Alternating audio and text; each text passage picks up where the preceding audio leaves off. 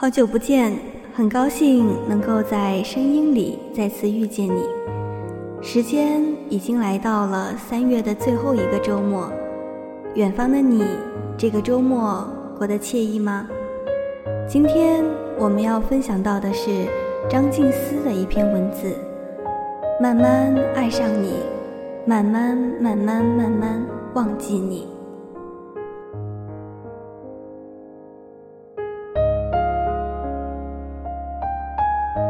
你在什么时候会恨自己反应太慢？微信群里有人发红包，你每次都抢不到；在地铁里，明明是你面前的人下车了，你都抢不到位置；吵架的时候被别人骂哭了，回家才想到该怎么怼回去。沈小念也是这样的人，并且。他的状况比一般人更严重，他并不是笨。上学时他是个学霸，总是第一个写完试卷；工作时他是个牛逼员工，总是第一个提出解决方案。但一到生活中，沈小念就变得很迟钝了。有一次，大家在酒吧喝酒，有人提议玩一个游戏。每个人轮流讲笑话，只要有一个人不笑，讲笑话的人就得一次喝完三瓶啤酒。轮到余舟，他讲了一个笑话：一个老师问三个学生：“你们用什么东西可以将一间屋子填满？”第一个学生找来了稻草，铺满了地板。老师摇了摇头。第二个学生找来一根蜡烛。顿时，屋子里充满了光芒。老师还是摇了摇头，因为学生的影子没有被照到。这时，第三个学生往地板上丢了一块肥皂。没一会儿，欢快的娇喘声便充满了整个房间。笑话讲完了，众人都笑了。余舟以为自己逃过一劫，却发现沈小念依旧摆着一张冷漠脸，没有一丝笑意。没办法，余舟只好一口气干掉三瓶啤酒。当余舟咽下最后一口酒时，现场突然爆发出一阵大笑。沈小念捂着肚子。指着余舟，笑得喘不过气，说：“这个笑话我喜欢。”沈小念一直慢半拍，什么都比别人慢，就连恋爱也是。二十五岁了还没有谈过恋爱。但这一天，周围的朋友都觉得这个情况会有所改变，因为余舟看沈小念的眼神有火花。这是他们第一次见面。虽然沈小念害得余舟喝了很多酒，但他觉得沈小念很可爱。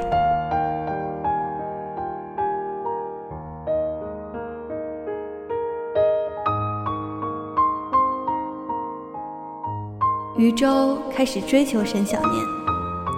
有一次，余舟约沈小念去唱 K，到了 KTV。沈小念静静地听着余舟唱，余舟让沈小念唱，沈小念一直推辞。等余舟去洗手间回来，却发现包间里面传来沈小念的歌声。沈小念不是跑调，而是跟他的人一样，总是慢半拍。他的歌声跟伴奏永远不在一个频率上。发现余舟回来了。沈小念好像脸一下子红了，不好意思的放下话筒。余舟说：“你知道吗？现在年轻人都流行男女二重唱，咱们也试试怎么样？我先唱，你后唱。”沈小念看着余舟真诚的眼神，心中有点暖暖的。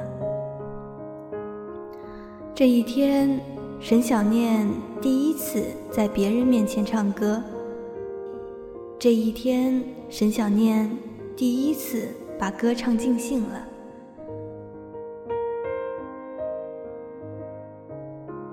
有一天下雨了，沈小念没有带伞，然后就直接冲进了雨里。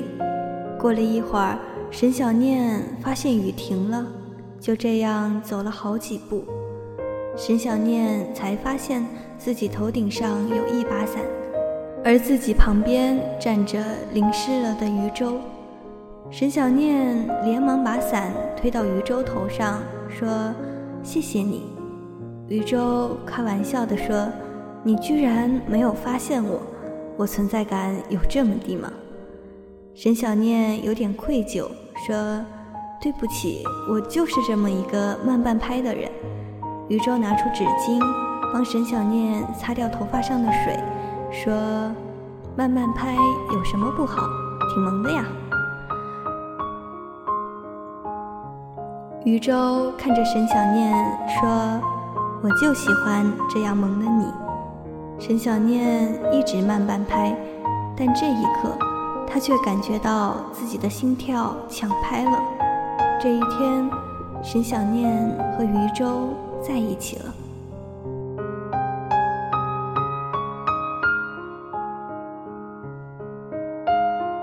有了渔舟，沈小念慢半拍的生活有了变调。跟渔舟去 KTV 唱最新的歌，吃新开的餐馆，玩最流行的桌游。偶尔在渔舟的怂恿下，他们也会来一次说走就走的旅行。两人去了新疆，去看了戈壁，去看了雪山，去看了高原湖。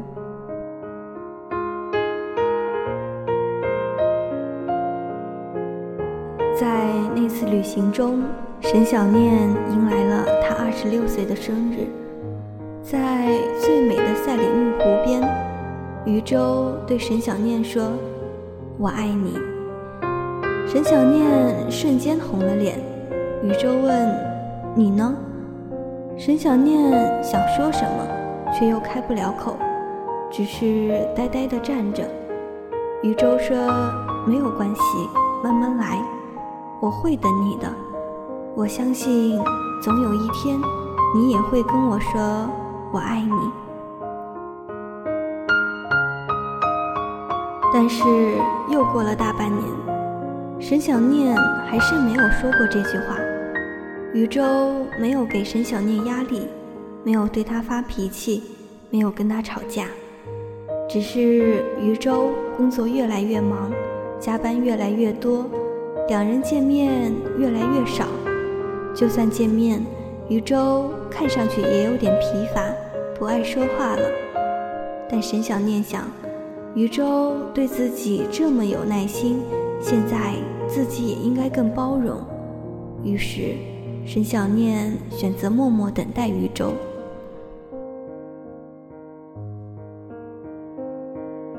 有一天，沈小念跟朋友喝咖啡，突然掏出一个毛线团。再掏出两只长长的毛衣针，旁若无人的开始织起了毛衣。朋友吓得咖啡都从嘴里喷了出来，问他：“大夏天你这是做什么呢？”沈小念淡定地说：“这是我给余舟准备的生日礼物啊，虽然还有三个月，但你知道的，我总是慢半拍，还是早点准备吧。”朋友无语，这么老土的生日礼物，我看在流行这件事上，你不是慢半拍，你是慢了半个世纪。沈小念不管他，还是微笑着继续织着毛衣。余舟生日当天一大早，沈小念就打电话给朋友。沈小念说：“我梦见今天早上，余舟跟我分手了。”朋友说。那是做梦，沈小念说：“嗯，是做梦，因为余舟跟沈小念已经分手两个月了。”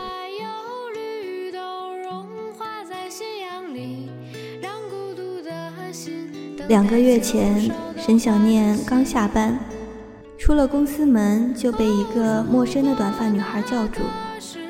短发女生开口一句话，就把沈小念问懵了：“你怎么还不跟余舟分手？”短发女孩说：“她跟余舟已经认识三个月了，她对余舟一见钟情，第一天就跟余舟表白，说了我爱你。余舟对这个女生避之唯恐不及，但是这个女生每天都对余舟说我爱你，见面说，微信说，电话说，也许语言有催眠的能力吧。一个月后。”余舟就跟他在一起了。沈小念不相信，说不可能。短发女生一脸嘲笑的表情，说：“他天天跟我在一起，你都没有发现点什么不同吗？我真的没有见过你这么迟钝的人。”沈小念这才知道，所谓的工作忙，所谓的在加班，所谓的没精神。不过是宇宙的冷暴力，但沈小念还是没有反应过来，总是选择盲目的相信，总是帮他找理由。沈小念去见了宇宙，像往常一样，讲述了他今天吃了什么，做了什么，以及遇到什么人，包括短发女孩。宇宙沉默了。沈小念问：“为什么？”宇宙说：“你总是后知后觉。我的生日快到了，你记得吗？估计又到了生日那天，你才会想起来吧。”沈小念捏紧了包里还没有织完的毛衣，想拿出来，却忍住了。宇宙说：“你这样慢慢拍，我好累。跟你在一起。”就连一句“我爱你”我都等不到。沈小念还是那个慢半拍的沈小念，但余舟却不是那个愿意等他的余舟了。他不爱你了，你曾经的优点，在他眼中都变成了缺点。那天，沈小念跟余舟分手了。分得很干脆，沈小念最后如余舟所愿，变成了一个果断的人，一点儿也不慢半拍，一点儿也不拖泥带水。朋友们都感叹，沈小念结束感情的方式就一个字：帅。两个月就这么平平静静的过去了。余舟彻底消失在沈小念的生活里，但在余舟生日这天，他突然出现在沈小念的梦里。沈小念说：“我梦见今天早上余舟跟我分手了。”朋友说：“那是做梦。”沈小念说：“嗯，是做梦。”朋友安慰他。幸好都过去了，沈小念说：“是啊。”沈小念挂了电话，摸摸自己的枕头，因为那场梦，枕头已经全被眼泪浸湿了。他从枕头下拿出毛线针，然后织完了最后一针，赶在了余舟生日当天。沈小念看着毛衣，说。我爱你，然后抱着毛衣大声痛哭起来。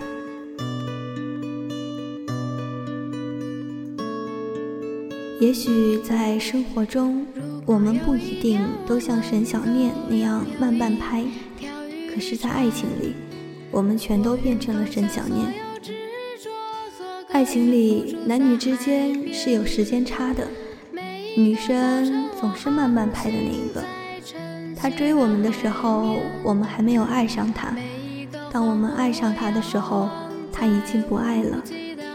因为慢慢拍，一开始动心的人是你，结果越陷越深的人是我。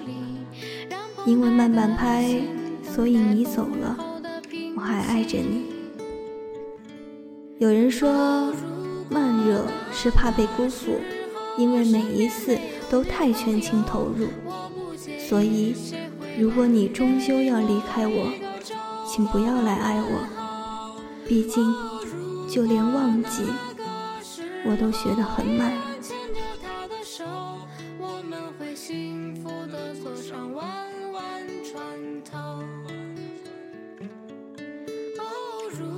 印记木屋已经开始策划毕业季的节目了，如果你有好的建议，欢迎来到这里告诉我哦。我是六七，我在这里陪伴你，我们下期再见。